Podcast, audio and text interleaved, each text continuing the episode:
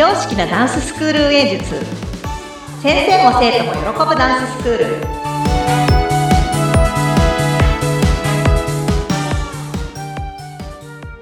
本気で踊り本気で学び本気で楽しむ幸せ製造工場。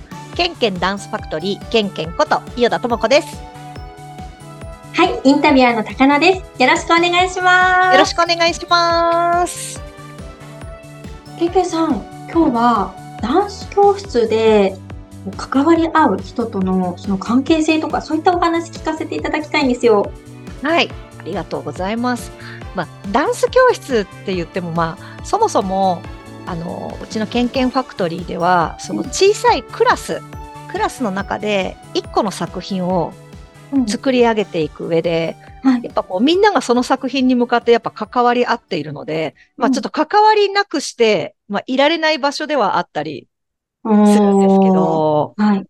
なんかあれですよね。最近やっぱその、まあコロナ禍の影響もあってか、なかなか関わり合うことがだんだん希少な時代にはなってきましたよね。そうですよね。オンラインレッスンなんかも結構割と試しましたけど、うんやっぱりこの、なんでしょう。対面の、対面っていう言い方もちょっとあれですよね。時代ですよね。昔やっぱ対面、対面でなんてなかったじゃないですか。なか対対面当たり前だったじゃないですか。うんうん。私もそれ違和感でしかなかったんですけど、そうんうんの対面で行こうみたいな。ね、その表現自体が本当にそコロうなんですよナ、コロナ以降の言葉ですそうよね。なんですよ。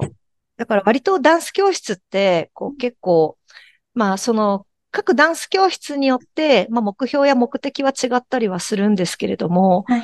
やっぱ一応、ケンケンファクトリーは、こう、なんて言うんでしょう。こう、日常を忘れて、非日常的異空間、なんかそういうところに、こう、足を運ぶのもいいんじゃないかなっていうところで、私が作った幸せ製造工場っていう、うんうんまあそんな感じでできたのが17年前だったので、はいなんかどちらかというと、まあ技術向上とかもあるかもしれないですけども、うん。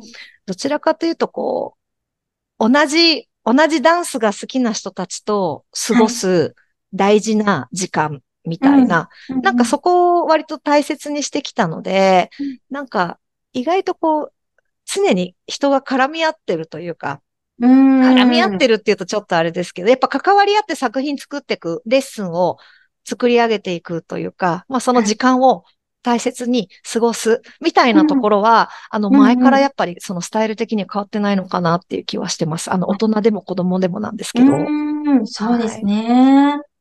その、なんていうんでしょうね。人と関わることを怖がっちゃう年代の子っていうのもいるかなって思うんですよね。生徒さんの中には。そうですうね。ん。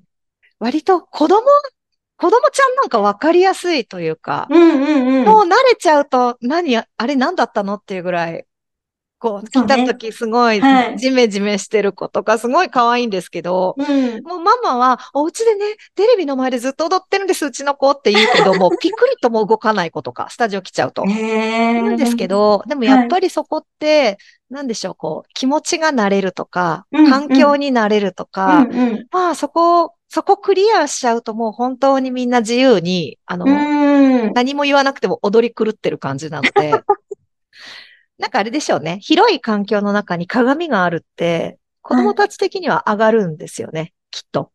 そうねなんかお家にはない環境。女の子だし、そう、本当に、本当に鏡気にするし。ありますよね。大人なんか結構鏡だとこう、なんていうのこう、姿勢をこうシャッてしてみたりとか。大人も、大人もなんかね、やっぱそうんうん。のスタジオ、スタジオのね、環境がね、うんかこんなに大きい鏡あると恥ずかしいわ、とか言いながら、もう慣れてくるとなんかもう、こう、なんか、格好こう、えこうチェックしたり、ポーズチェックしたりとか、まあそういう感じなので、まあうん大人も子供も面白いなって思いながら、環境に慣れてくるのって、やっぱ最初の一歩ってちょっと面白かったりすごいしますかね。ですよねそういう意味では、ケンケンさんのこうダンススクールって、そういう人間関係だったりとか、まあ、あと自分を変わるスイッチを押せる場所みたいになってる部分あるんでしょうね。あるかもしれないですね。うん多分意外となんか私こういう風に関わろうとか、こういう風に作ろうとかうんなくて、自分結構一人で楽しんでやってるから、最終的にみんな巻き添え食ってるだけみたいな。なんかまあ、負でなければいいか、みたいな部分はちょっとあるんですようね。なんかもう、ちょっとさ、結構新作できた振り付け結構いいからみんな踊ってみようよ、みたいな。私ちょっとすごい今テンション高いんだよね、みたいな。なんか周りちょっと巻き込んで。そう、巻き込む周りが、へ、へ、へ、へ、みたいな。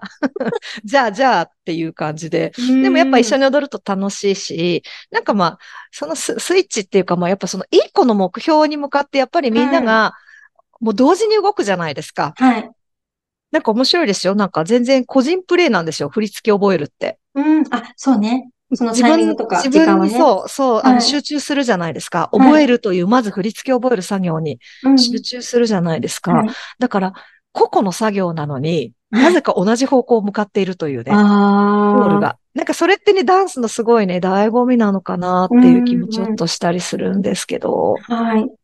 そうですよね。だから、あの、関わるのがその苦手とかね、できない時があっても、最終的には、やっぱりその、お互いのテリトリー近くして、交わっていかないとできないものですよね。そうなんですよ。だから逆に言っちゃうと、ダンスって最初振り付け覚える作業って一人じゃないですか。うんうんでも与えられる目標が同じだから、最終的に作品作っていくってなると、はい。まあ関わり合うことになっていくじゃないですか。そうですよだからね、こう長い時間というかね、まあ、こうちゃんとそのだ段階を踏んで、その長い時間をかけて結局一個のものを関わり合いながら作っていくっていう、うん。なんかその道筋が、そのダンスのレッスンを受けるとか、ダンス教室に通うっていう中で、なんか、仕組み化されてるっていうとちょっとあれですけど、うん。なんかそういうものなので、はい。私だからね、逆に言えばそういうひ人との関わり合いとか、なんかその、関わり合い方どうしようみたいな人の方が、うん。ダンスってすごくね、優しいなって気はするんですよ。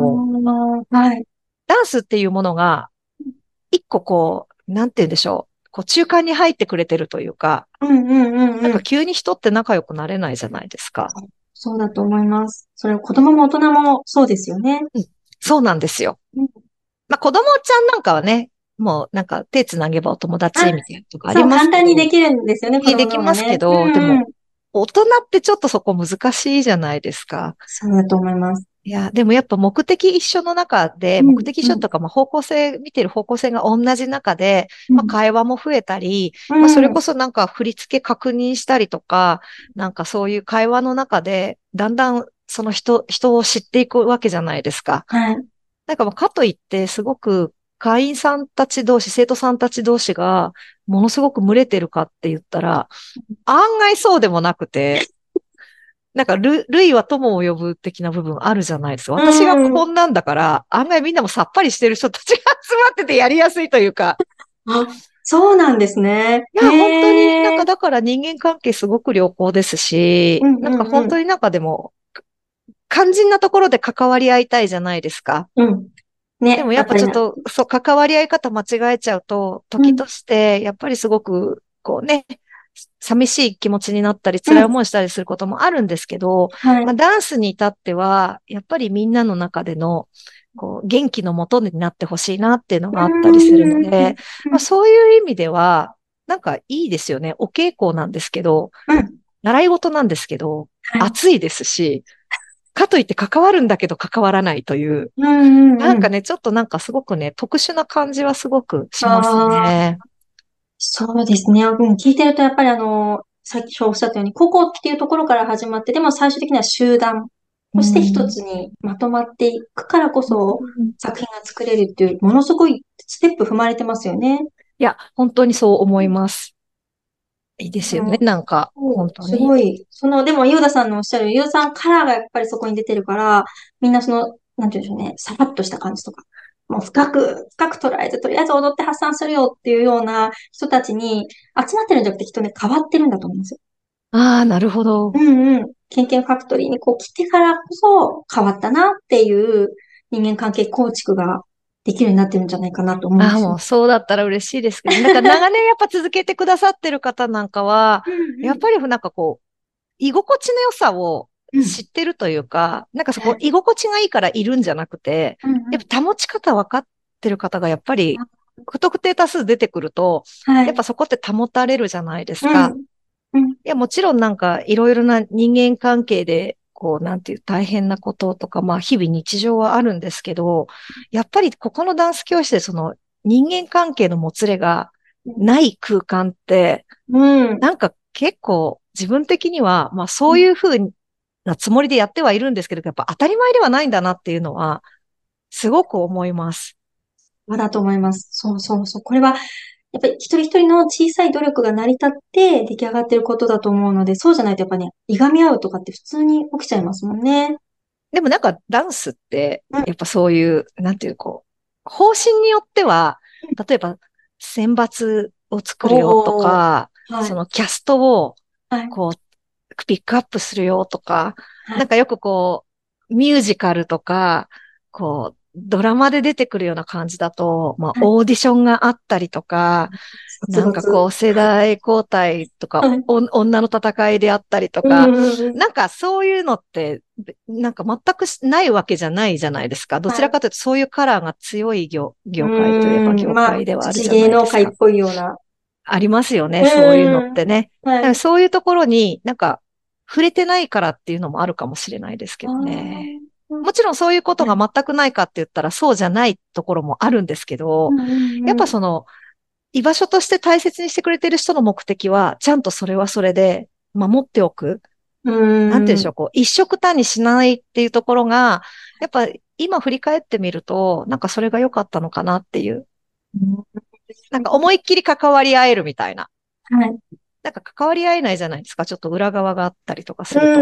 うん、うん。そういうなんか、こう、ちょっと少しこう、不愉快な思いだったりとか、うんなん、かちょっと悔しい気持ちとか、はい。まあそれがバネにできる人たちばっかりだったらいいんですけど、うん。なんかそうばっかりではないから、まあはい。そういう意味では関わり合い方を、なんかちょっといろいろ、こう、なんていう、住み分けしてきたのは良かったのかなっていう気はすごいします。なんかやっぱそれが一応スタジオの、いろんなスタジオさんの方針によって違う、その、なり、こう、方針ができていく、まあ主軸になっていく部分なのかなっていうふうには思いますけどうね。ーんはーい。やっぱりこの、今のゆうたさんのダンススクールに来ることで、まあ、子供は関わりかい、関わり合いの仕方っていうんですよね。学ぶでしょうし、大人も改めて気づくっていう場にもなってるんでしょうね。そうですね。なんかでもやっぱりこう大人になってくにつれてそこが一番大事っていうのってあるじゃないですか。はい。ね。だからそこはやっぱちょっとこれからもね、大事にしていけたらいいなって思います。わかりました。はい。